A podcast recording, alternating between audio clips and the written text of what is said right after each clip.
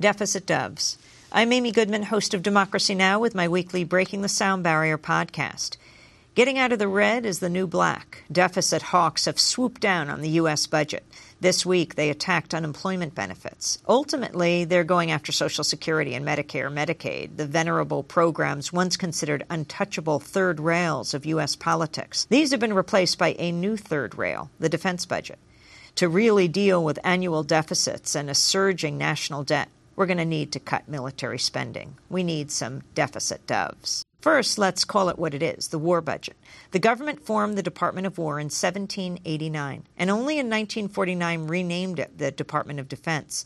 The war budget President Barack Obama recently sent to Congress for fiscal year 2011 is $548.9 billion, with an additional $33 billion, which is the 2010 supplemental that's currently being debated in Congress, and $159.3 billion more to, quote, support ongoing overseas contingency operations, including funds to execute the president's new strategy in Afghanistan and Pakistan.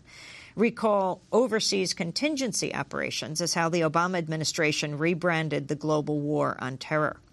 This is just the publicly available war budget. There's also a black budget, kept secret for clandestine operations, that former Director of National Intelligence Dennis Blair revealed was about $75 billion.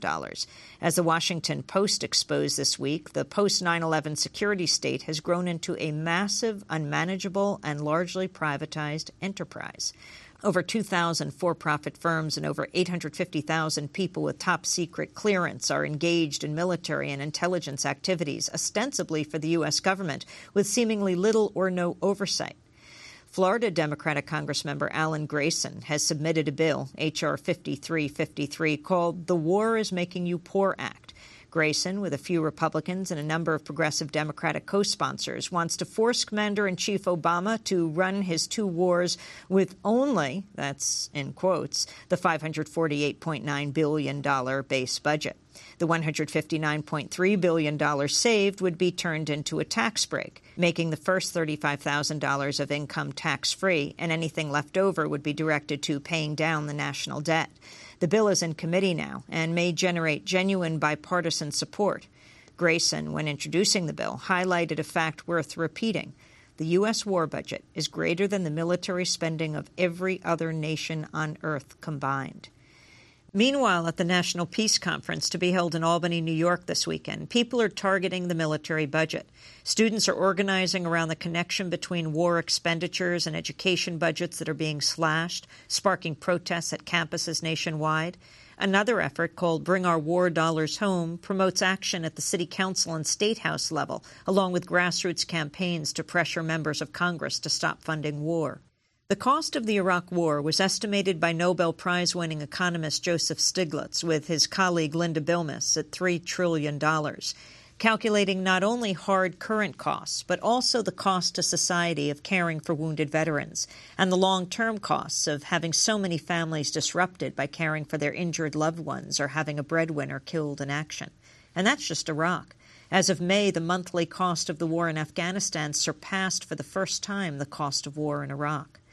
Stiglitz is one of the many economists who said the economic stimulus package at $787 billion was too small. He argues that deficit spending, when done wisely, creates long term returns for an economy. Conversely, he wrote recently, deficits to finance wars or giveaways to the financial sector impose a burden on future generations. Economist Dean Baker of the Center for Economic and Policy Research says President Obama's Deficit Commission, formerly the National Commission on Fiscal Responsibility and Reform, is a major cause for concern. The co chairs are former Republican Senator Alan Simpson and Democrat Erskine Bowles, who is on the board of Morgan Stanley, one of the bailed out Wall Street firms. Baker told me. President Obama picked Alan Simpson, former senator from, from Wyoming, who's made a career out of beating up on old people. He thinks it's cute. Um, I don't know if he's delusional or what, but he talks about how old people drive into their gated communities in their Lexuses. Maybe his friends do. Uh, we have the data. Very few others do. Um, and then the, the Democratic co-chair was Erskine Bowles, who's getting uh, he's a, a, Wall Street guy. He gets over three hundred thousand a year as a director of Morgan Stanley, a firm that should be famous to everyone because it would be out of business without the taxpayers' support. And he right off the bat said, "Well, we're going to have to cut Social Security." So President Obama's two uh, appointees, his co-chairs, are both on record saying they want to cut Social Security. This should have people very, very worried. That isn't a balanced commission. Cutting Social Security isn't the answer. Cutting war spending and bringing the troops home is. This is the job for the deficit doves. I'm Amy Goodman with Denis Moynihan.